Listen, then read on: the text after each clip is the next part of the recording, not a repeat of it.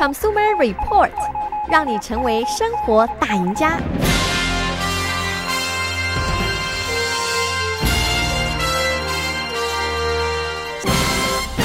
各位听众朋友们，大家早上好，欢迎收听消费者指南节目，我是柯南。那么现在有这样的一个问题，就是如果说我们是住 house 的话，然后我们留意到这个家里边这个二楼的窗户玻璃呢，这个外面呢有一些脏了啊，需要去这个擦一下，需要清洁一下。那如果说这个玻璃是这个窗户呢是设计成那种它可以向内啊打打开，然后呢很容易就可以擦到外面的这种设计，那还好说。那如果不是这种设计的窗户的话呢，那究竟该如何去清洁呢？那我们找这个专门的人来清洁的话呢，当然是可以，但这样的话呢，花费就会高一点。那尤其呢，这个擦玻璃、擦窗户呢，并不是一个什么非常复杂的工作，很多人呢，相信还是愿意自己动动手就把它给解决了。那其实擦这个二楼以上的这个窗户玻璃的话呢，呃，最有效的一个工具呢，还是买这种可以伸缩的，呃，带有伸缩杆的，然后呢，啊、呃，专门用来清洁这个高楼层窗户的这种啊、呃、清洁套装。这种伸缩杆的顶部呢，我们可以随意的给它拆换各种各样不同的这个清洁的工具，包括像是这个海绵啦，或者是这个刷子啦，或者是一些这个呃专门擦玻璃用来的来用的这种橡胶的刮刀都可以。那使用这种啊带伸缩杆的这个清洁套装的话呢，其实是最推荐的一种方法啊，比其他的任何方法呢都要好。它允许我们人呢站在这个地上面就可以擦到高层的这个窗户的玻璃，同时呢我们也不需要去啊用梯子，因为用梯子的话呢，毕竟呢它还是有一定的这个危险系数存在，所以说呢在安全性上面这一用这个方法的话也是非常好的。那这一类的这种带伸缩杆的清洁套装的话呢，其实到处都有卖。呃，在店里边也有，在网上面也有。那么价格的话呢，从几十元开始到一百多块的都有。那么质量比较好一点的，同时呃还比较高级一点，可以连这个水管的这种呃清洁套装的话呢，它的这个价格呢可能会达到一百多啊，一百二、一百三都有。那我们今天呢就为大家介绍一下我们在家里边给这个二楼的窗户擦玻璃的时候需要注意什么，以及我们如何去正确的使用这些工具。首先呢，就是我们在这个开始工作之前呢，我们要检查一下这个我们的工作环境啊，我们的这个四周围的这些环境。首先呢，我们确定这个周围呢，我们在擦窗户的时候，最好呢不要有任何的这个电线会干扰到我们。当我们用这个啊伸缩杆啊来擦这个窗户玻璃的时候呢，尤其会带上一些这个湿的东西，一些水，包括一些清洁液。那如果周围有这个电线的话，那就非常的危险了。同时呢，我们在这个呃擦之前呢，因为我们不用搬梯子，不会爬上去看，我们可以找一副望远镜啊，先把这个窗户呢仔细的看一下。那我们在看的时候呢，就是要看一下这个窗户有没有任何损毁的地方。包括像是这个窗窗户外面的这个窗框的部分啊，有没有任何这个损坏的部分？那么在擦的时候，如果我们稍微一使劲儿一用力的话呢，会不会导致它这个整个破损，然后掉下来？这样的话呢，也会砸到人，砸到东西，其实也是有危险性的。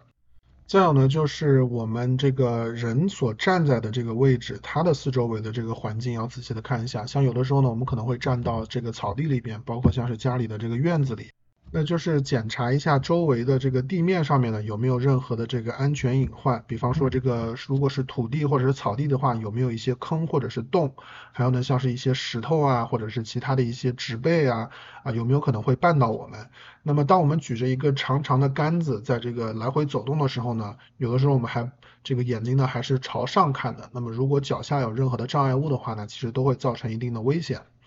那么最后呢，我们就可以把这个杆子给伸长，把它给打开，然后呢，我们可以试着在这个玻璃上面来回的推几下。那如果说是很好用力啊，呃，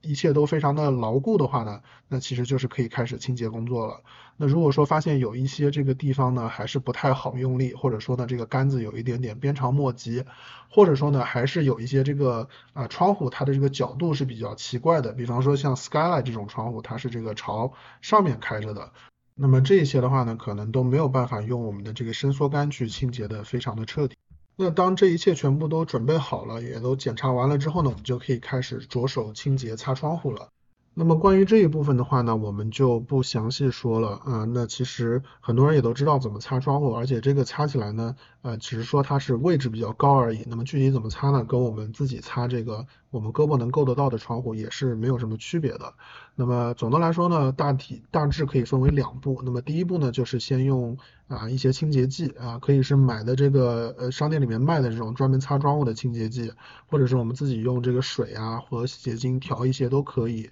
然后呢，用这种啊海绵或者是这种这个微纤维的 microfabric 的这种布啊，先在这个玻璃上面擦。这一步呢，主要是把上面一些比较难以这个清除的污垢或者是一些土呢，让它软化，让它可以更好的清洁下来。然后全部都呃擦过一遍之后呢，再用这个啊 squeegee，就是这种像刮刀一样的橡皮刮刀的东西，然后呢，从这个呃窗户的最上端一一道一道的往下刮，把这个所有的这个水渍水痕全部都给刮干净。那记住这里呢，每擦一次之后呢，要把这个刮刀拿下来，用这个抹布呢给它抹一遍这个刮刀，这样的话呢，就不会把这个水痕带到这个下一部分去。那接下来呢，我们还可以看一些这个其他的这些工具。那么有的人呢，他会用这个高压水枪直接来啊，对着这个二楼的这个玻璃，对着二楼的窗户来冲洗。呃，根据专家的说建议的话呢，其实用高压水枪也可以，但是大家需要非常的小心。呃，高压水枪的话呢，如果说你这个压力啊调得非常的大的话呢，那么很有可能会对这个玻璃或者是这个窗户的其他的部位，包括像是窗框或者是窗台的部分呢，可能会有一些这个呃造成一些损伤。而且呢，高压水枪呢，因为它有的时候这个压力非常大，我们在使用的时候呢，这个会感觉到它的劲儿也很大，那么有的时候呢会很难以控制，这个时候呢就。也是很容易造成这个其他的这个损坏，所以说如果是使用高压水枪的话呢，大家注意可以最好是事先把这个压力呢啊不要调得太高。如果说是前面这个高压水枪的这个喷水的这个喷水嘴是可以更换的话呢，我们最好是换那种就是不要是一条线出去的，是那种宽角度的，就是四十度角以上的，这种的话呢就会相对来说比较安全一点。那另外一个很可能很多人都见过的清洁工具呢，是这种磁铁式的这种这个清洁器啊，它是这个两块呃分为两个部分，然后呢啊它分别放在这个呃窗户的里侧和外侧，然后呢它通过磁铁把两个部分吸在隔着玻璃吸在一起，这样当我们人在屋内去动里边的这个部分的时候呢，它就可以带动外面的这个部分，然后擦到外面的这个窗户的玻璃。那么这个呢，确实也很方便啊，我们也不需要去爬梯子，也不需要爬高，也很安全。但是其实这个工具呢，不是特别的好用。首先一个就是说，它在擦的时候呢，就不是特别的方便啊，很多时候呢，有一些这个边边角角啊，不是太容易擦得到。因为毕竟我们不是直接的去控制它，而是说我们人是在这个屋子的内侧。第二一个呢，就是它往往这种工具呢，它的这个磁铁的力量啊都非常强啊，因为它需要隔着一层玻璃也能吸得住。